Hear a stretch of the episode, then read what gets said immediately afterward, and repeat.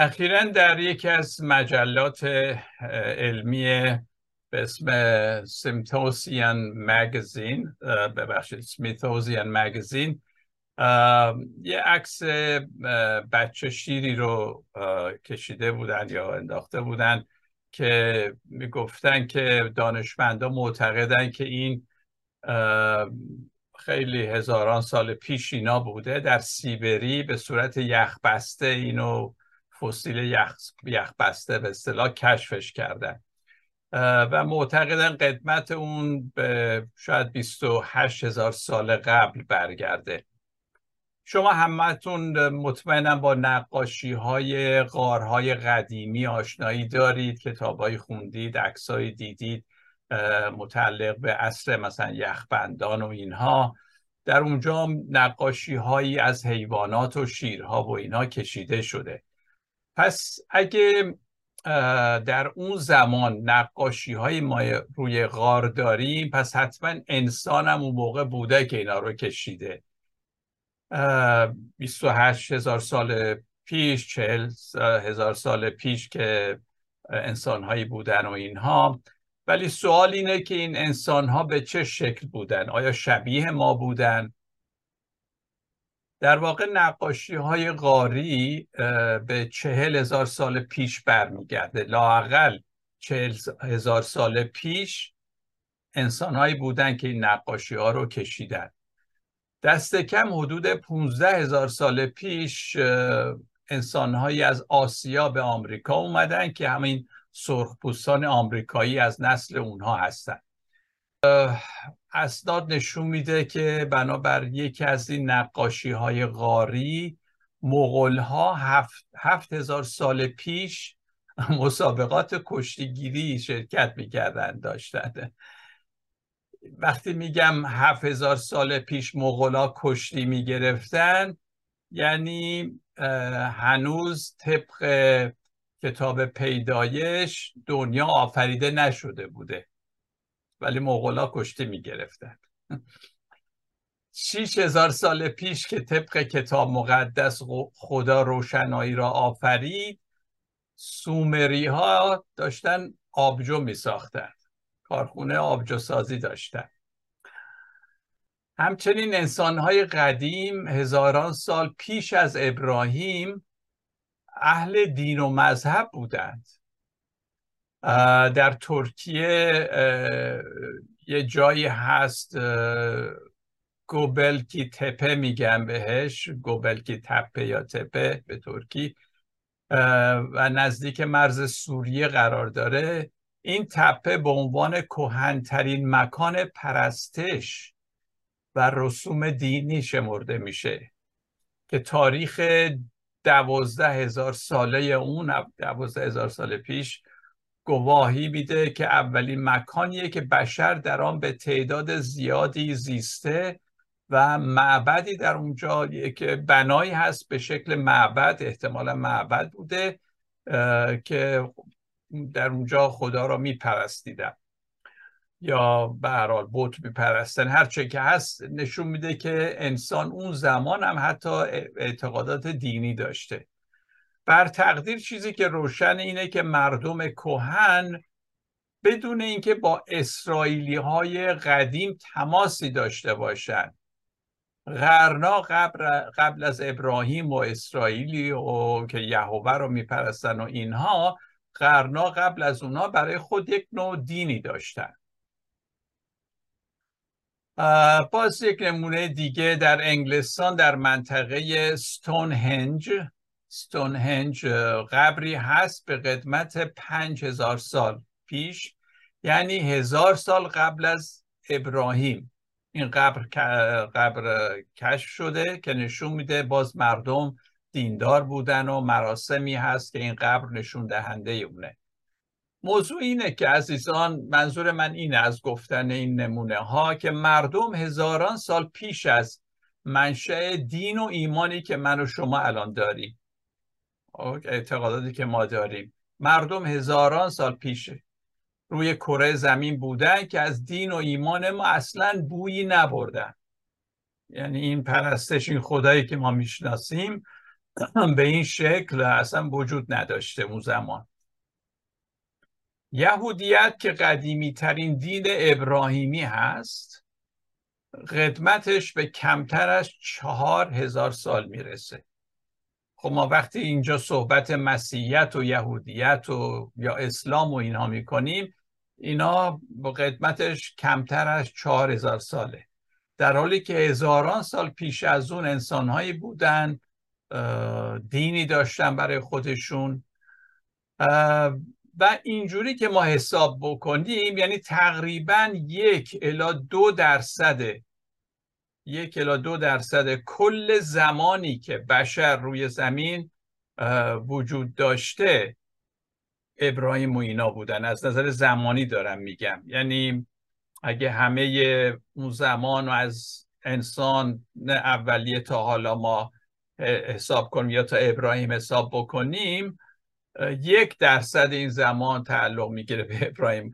99 درصد قبل از اون بشر بوده و زندگی می‌کرده و اینها. خب حالا سوال من اینه خدا در اون 99 درصد کار می‌کرده؟ قبل از ابراهیم. خدا برای این انسان هایی که قبل از ابراهیم بودن چه نقشه ای داشته؟ آیا کسی این سوال رو تو کلیسا می‌کنه؟ تو الهیات مسیحی کسی این سوال رو می‌کنه؟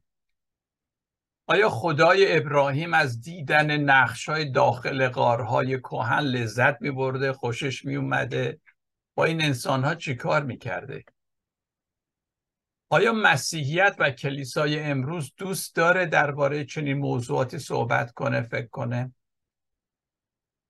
چرا میترسه صحبت کنه؟ خدمت بشر مانند فضای لایتناهی که ما در, در درسای گذشته داشتیم منو باز به خدایی بس عظیمتر رهنمون میشه. یعنی من دوست دارم این خدا رو بشناسم. یا باید این حقایق رو عزیزان ما انکار بکنیم که اکثر مسیحیان اونجلیکال و اینها فاندمنتالیست ها احتمالا این کار رو می‌کنن. و به ایمانی که داریم ادامه بدیم. بگیم به من چه بودن که بودن نبودن که نبودن. اصلا به من چه ربطی داره؟ من این ایمانی که اووردم اون کلیسایی که دارم اینو می‌خوام ادامه بدم. من دوست ندارم راجع به اینا اصلا فکر کنم. یا باید این کارو بکنیم این حقایق رو انکار بکنیم یا اینکه دنبال خدایی باشیم. دنبال خدایی باشیم که بسیار عظیمتر از خدایی است که تا حالا میشناختیم. پاسخ چنین پرسشهایی البته از حوصله و درک نویسنده های کتاب مقدس خارجه. یعنی ما نمی‌تونیم تو کتاب مقدس دنبال یک همچین خدایی باشیم که قبل از نوشته شدن کتاب مقدس هم بوده. و مردمانی بودن قبل از اون. شاید دلیل بیتوجهی اکثر مسیحیان به این اوضاع به این نقاشی های قاری و به طور کلی به انسان های اولیه فکر کنم به یک موضوعی برمیگرده و اون موضوع تکامل اولوشن یا فرگشت. تکامل داروی یا فرگشت به معنی تغییر در خصوصیات براستی جانداران در طول نسلای متوالی است اینا رو داره راجع به اینا صحبت می‌کنه. فرگشت یا تکامل بدان معناست که تمام جانداران با همه تنوعی که الان دارن همه جانداران از یک نیای مشترک از یک جد مشترک که حدود سه و نیم تا سه آره، سه به ممیز پنج تا سه ممیز هشت میلیارد سال پیش میزیسته از اینا پدیدار شده. این تکامل اینو میگه تکامل داروین. از وقتی که داروین در قرن 19 این موضوع تکامل اولوشن رو مطرح کرد. مسیحیت با این تئوری سر ستیز داشته. و امروزه هم اگه شما در کلیسا برید و بگید من به تکامل معتقدم شاید سنگسارتون بکنن.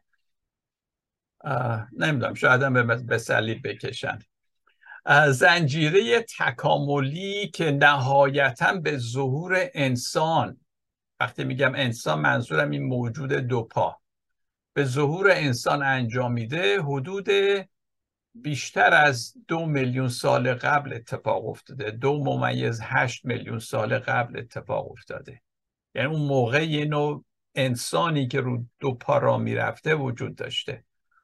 هومو ساپینسا که حدود 300 هزار سال پیش ظاهر شدن اینا یکی از نژادهای انسانی بودن که به اصطلاح باقی موندن و بقیه نژادهای انسانی رو از را به در کردن.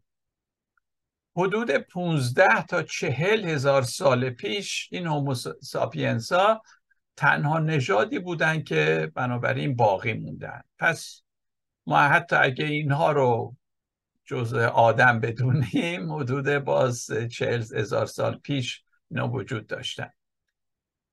برخورد شدید علوم به طور کلی با کتاب مقدس بیشترش در مورد همین تکامله فرگشته. در اینجاست که ما برخورد می‌بینیم بین اون تفسیری که از کتاب مقدس میشه با علومی که الان هست و به هر حال قابل بحثه. کتاب پیدایش واضح هم میگه خدا چند هزار سال پیش انسان را در روز ششم آفرینش آفرید. و ما به همون صورت تا حالا باقی مونده ایم و هیچ عوض, عوضم نشدیم. پیدایش بین انسان و سایر مخلوقات تفاوت قائله. میگه انسان برای خودشه و سایر موجودات هم برای خودشون. همینجوری و بین انسان نژاد انسانی هم تفاوتی نیست. همینه که از انسان بوده و از اول انسان زاده شده یا درست شده تا حالا. باب دوم پیدایش شما آگاه هستید. باب اول و باب دوم در مورد خلقت انسان تفاوتهایی با هم دارند در باب دوم پیدایش ما یک داستان می‌خونیم که غیر از اونی که در باب اول پیدایش می‌خونیم. در این باب دو خدا انسان یعنی آدم را آدم و هوا آدم را از خاک میآفرینه. سپس جانداران دیگر را میآفرینه به حضور آدم میاره و در آخر نخستین زن یعنی حوا را میآفرینه که بعد آدم نگاه می‌کنه و عاشق حوا میشه. بقیه حیوانات هم اسم گذاری می‌کنه و اینها. این دوتا داستان متفاوت از آفرینش که آفرینش انسان ما در آغاز کتاب مقدس می‌خونیم خودش موضوع جالبیه. یعنی کتاب شروع میشه با دو تا داستان مختلف در مورد آفرینش. اما آنچه در اینجا مهمه اونه که کتاب مقدس جایی برای ظهور انسان در طی یک جریان چند میلیون سال باقی نمی‌ذاره. یک انسان همینجوری خلق شد که در پیدایش ما می‌خونیم. خب شاید شما بپرسید بعد از سارو خب که چی؟ سر ما رو درد آوردی با این همه ارقام و اینها چی می‌خوایم بگیم؟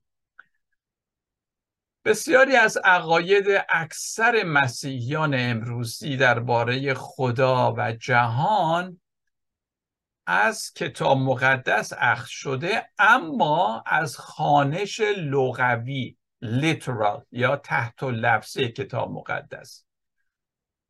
یه عده مسیحیان فکر می‌کنن اگه من کتاب مقدس رو به شکل لغوی لیترال تحت لفظی بخونم ایماندار خوبی هستم.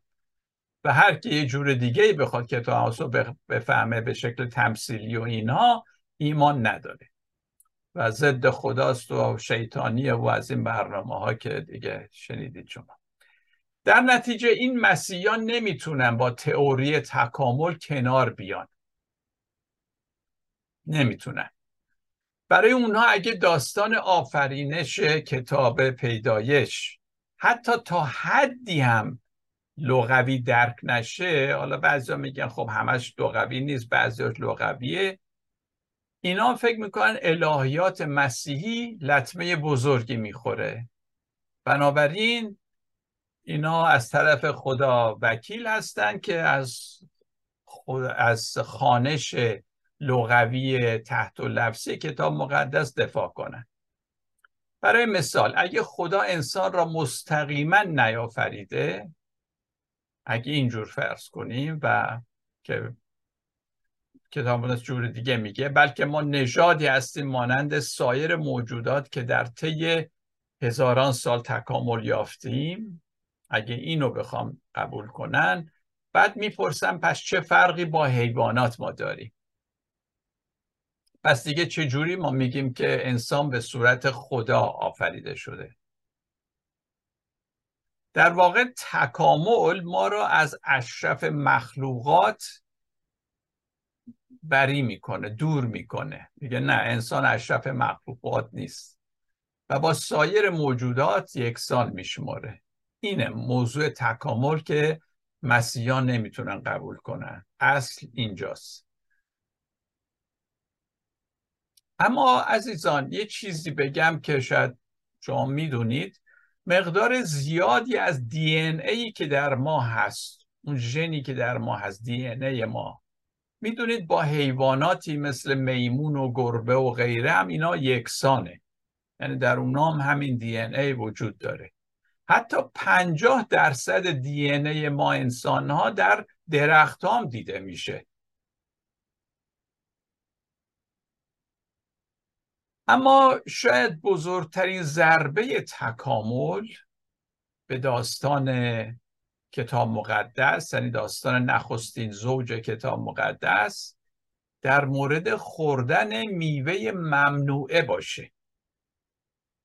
اصل درگیری اونجاست. چرا؟ خب طبق کتاب مقدس ما می‌خونیم که خدا آدم و حوا را مجازات می‌کنه و بخشی از این مجازات ورود مرگ به جهانه. و این نه فقط در عهد عتیق بلکه در عهد جدید هم ادامه پیدا می‌کنه این موضوع. یعنی در عهد جدید هم تکرار شده این. پولس عیسی رو آدم دوم یا آدم جدید مینامه. بنابراین این اعتقاد هست که از طریق آدم گناه وارد جهان شد و مرگ وارد جهان شد. عیسی با مرگ و قیام خود گناه و مرگ را که در اثر نااطاعتی آدم رخ داده بود از بین می‌بره شکست میده. خب.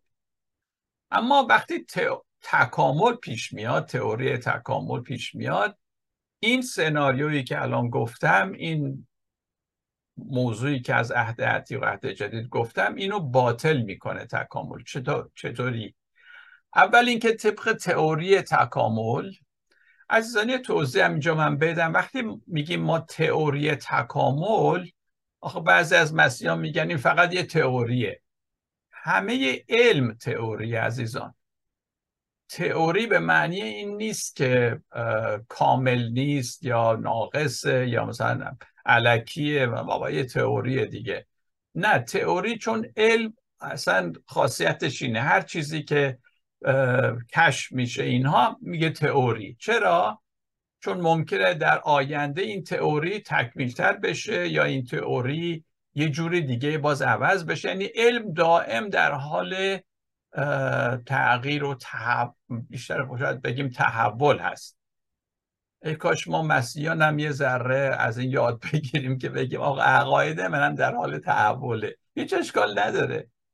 ممکنه بعد از سال و سال دیگه یه حرفی بزنه که غیر از این چیزی که الان تو این درس میگه. به حال از این بگذریم. حالا طبق تئوری تئوری تکامل آدم و هوایی نبودن که گناه توسط اونها وارد جهان بشه. می‌دونید؟ اینجاست که مسیحیت با تکامل در میفته درد و رنج و مرگ بخشی از جریان تکاملی هستند طبق تئوری تکامل. نه مجازات. یعنی اتفاقا مرگ سبب میشه که تکامل بهتر صورت بگیره. توسط تنازع بقا انتخاب طبیعی و چیزهایی که در تکامل ما می‌خونیم. اگه این روند مرگبار به اصطلاح نبود نمیمردن زنده بعد بقیه به دنیا نمی اومدن اصلا ما مسیحیان هم امروز نبودیم که راجع به تکامل صحبت کنیم. این در واقع جزی از تکامل این مرگ و میر و درد و اینها. یه چیز عجیبی نیست. این چنین ما می‌بینیم تئوری تکامل الهیات مسیحی رو لرزوند و به چالش کشید. خب. حالا ما, ما مسیحیانم ساکت ننشستیم. مسیحیت هم در مقابل تکامل قد علم کرد و به سه گونه با تکامل رویارویی کرده مسیحیت. اولا با رد کردن تکامل و وفادار موندن به خانش لغوی literal reading. خانش لغوی یا تحت لفظی کتاب پیدایش. الان هستن افرادی مثل جان مکارتور و خیلی از مسیحیان که بیان آقا همینه که تو کتاب مقدس هست. انسان 6000 سال پیش اومده رو زمین و همینجور گناه کرد مرگ وارد شد و تکامل هم اصلا بیخود داره میگه. مثلا تکامل ریشش میخندن و اینها که تکامل اصلا بیخودیه ما میچسبیم به خانش لغوی. لغوی یعنی هر چی اینجا نوشته همونه. شیش روز خدا دنیا رو ساخت همون شیش روزه دیگه. حرف دیگه نزنید شما. خب یه عده مسیحیان که اینجوری الان در دنیا در همه جام هستن. در تمام دنیا. دوم گروه مسیحی اینایی هستن که میگن اومدن یه جوری خواستن تکامل را با خانش لغوی پیدایش یا نسبتا لغوی پیدایش اینها رو با هم آشتی بدن. یعنی در جهت همزیستی تکامل و خانش لغوی کار می‌کنن. یه سناریویی ساختن که اینا رو با همدیگه کنار هم بذارن هم قیافه حق به جانب می‌گیرن که ما ایمان داریم. در این حال خیلی هم ما با علوم هم هیچ اشکالی نداریم. دانشمندم هستیم و اینها. یه, یه جوری اینا رو به هم چسبوندن که حالا من میگم چه جوری. سومین اینه که اومدن در پرتو تاثیرات تکامل. یعنی وقتا تکامل رو دیدن این همه واقعیت ها رو داره نشون میده اومدن عقاید خودشون رو درباره متن پیدایش عوض کردن. یعنی میگن که اگه ما تکامل الان داریم ما باید پیدایش رو جور دیگه ای بفهمیم و بخونیم. خودم با مورد سوم موافقم. یعنی خودم اهل این سومی هستم. و نمی‌تونم دو مورد اول رو بپذیرم. البته خودم خودم رو که خیلی شخص بزرگی نمی‌دونم اینها ولی با مختصر آشنایی که با الهیات مسیحی دارم و هیچ دانشمند علوم تکامل و اینام نیستم ولی به اونهایی که این کارو می‌کنن بهشون اعتماد دارم. آخه بعضی ها فکر می‌کنن مثلا داروین و بقیه برای اینکه مسیحیت رو بکوبن اومدن همچین کاری کردن. یعنی این همه دانشمند در دنیا هیچ کاری ندارن. فقط می‌خوام مسیحا رو بکوبن و اومدن یه شایعاتی درست کردن. این خیلی خنده داره. یعنی اگه ما این کار رو بکنیم یعنی باید تمام علم طب و همه چیز رو زیر سوال ببریم. آقا همه اینا برای اینن که به من ایمان منو از دست من بگیرن. به همین خاطره که من اعتقاد دارم به این علوم جدید و من بارها گفتم. اگه چیزی من با واقعیت امروز روبرو بشم عقیده خودم رو عوض می‌کنم نه اون واقعیت رو میگم پس من تا حالا این اعتقادی که داشتم درست نبوده. چون الان با یک واقعیت روبرو هستم که خلاف اون رو نشون میده. هیچ اشکالم نداره اگه عقیدم رو عوض کنم. به نظر من این عقیده سوم این روش سوم هم کتاب مقدس با جان کتاب مقدس بیشتر سازگاری داره. زیرا مثل پولس باید بگم اینجا رومیان باب یک آیه 19 تا 20 پولس میگه آنچه از خدا می‌توان شناخت بر آنان آشکار است. چون خدا آن را بر ایشان آشکار ساخته است. زیرا از آغاز آفرینش جهان.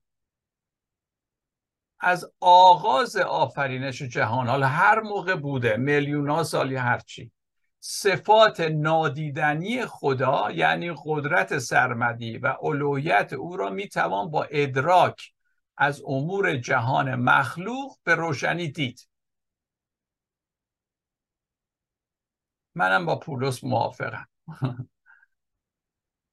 مورد اول و اصلا نمیشه پذیرفت زیرا به صلاحیت و صداقت دانشمندان و همه علما و اونایی که اهل علم و اینا هستن من من به اونا اعتقاد دارم و همینجور که گفتم اصلا فکر نمی کنم که مثلا این فکر باطلیه که این دانشمندان بیکارم فقط اومدن توطعه بچینن که ایمان مسیح منو لکه دار بکنن. پس من به اون کاری که می‌کنم با این همه زحماتی که دانشمندان می‌کشن در هر به صلاح که می‌خواد باشه واقعا باید ارزش براشون قائل شیم. فکر می‌کنم اسرائیل، اسرائیلان قدیم یهودیان قدیم هم این داستان پیدایش رو به این شکل لغوی نمیخوندن. اونا باور نداشتن که واقعا مار واقعا حرف زده در پیدایش. گفته هوا مثلا با هوا حرف زده مار. یا در باغ دو تا درخت اسرارآمیزی بودن به این شکل. بلکه معنی این بابهای اول پیدایش مهمه.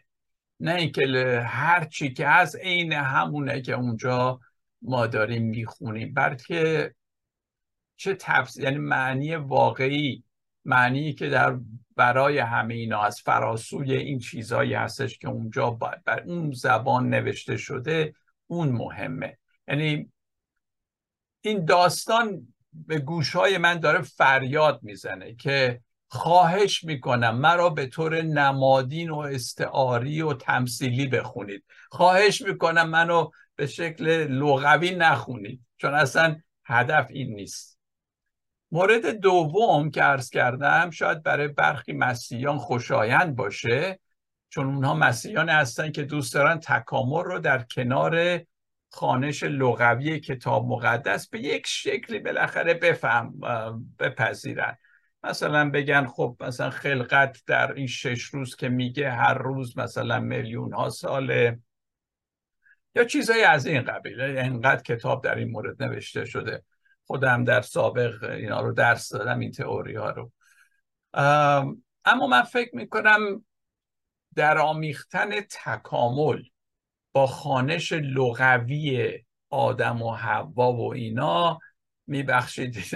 اصطلاح رو میگم. یه نوع زور چپونیه یعنی به زور اینا رو بالاخره وارد این بکنیم. یه جوری تکامل رو که مردم نگن که مثلا ما ضد علم و اینا هم هستیم. ما مسیحیان روشن فکری چنین کاری نه وفاداری موندن به علومه و نه به متن کتاب مقدس.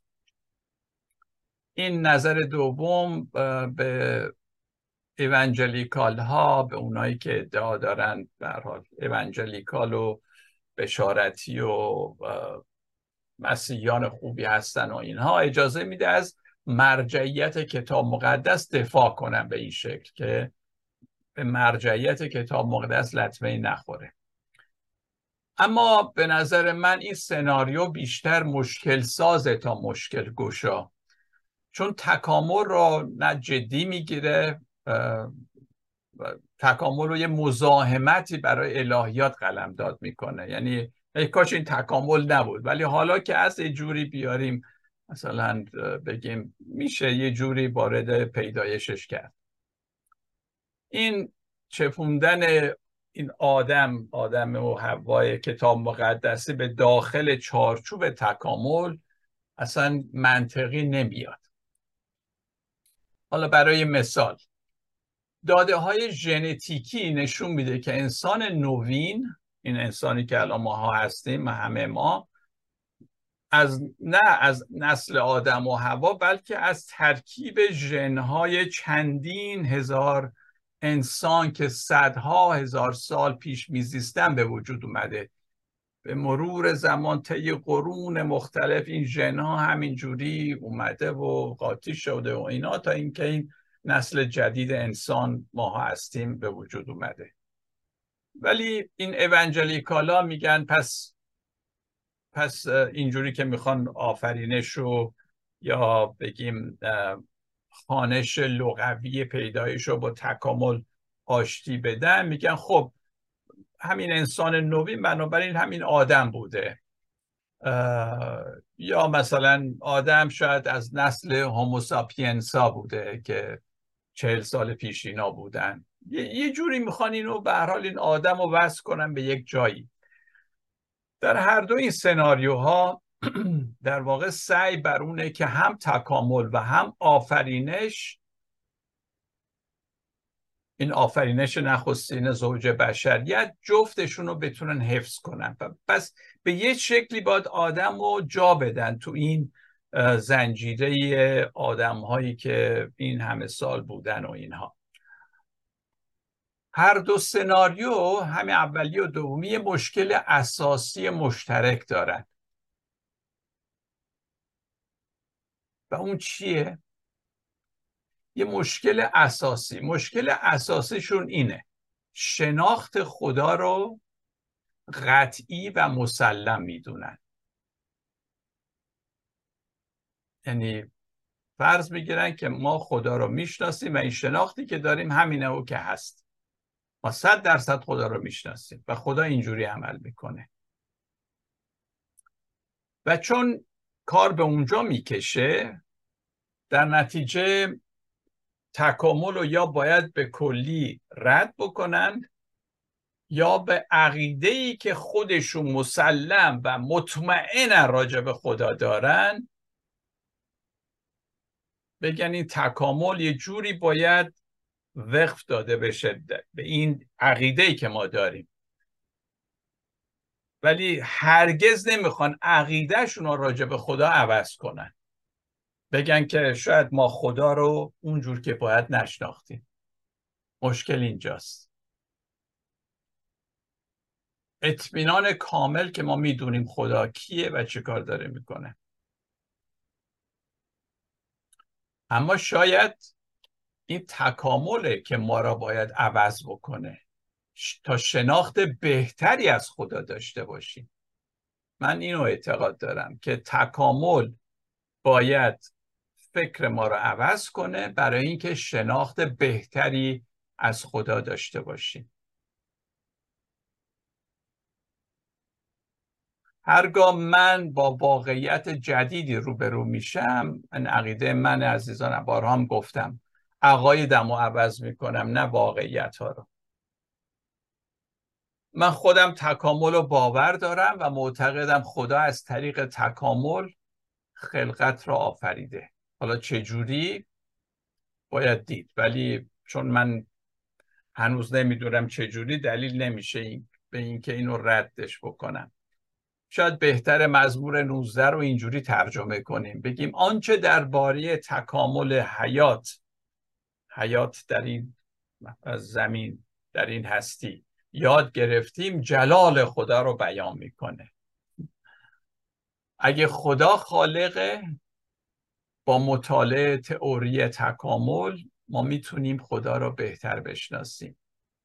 و حالا خیلی هم کتاب ها در این مورد نوشته میشه توسط مسیحیان که خیلی قشنگ به لحاظ علمی چگونه عظمت خدا رو می‌تونن ببینن؟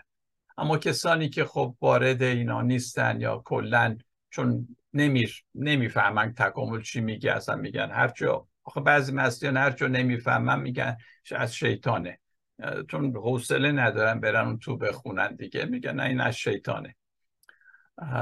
اما منظور من اینجا اینه که این سوال رو پیش خودمون ما همیشه داشته باشیم و اون اینه.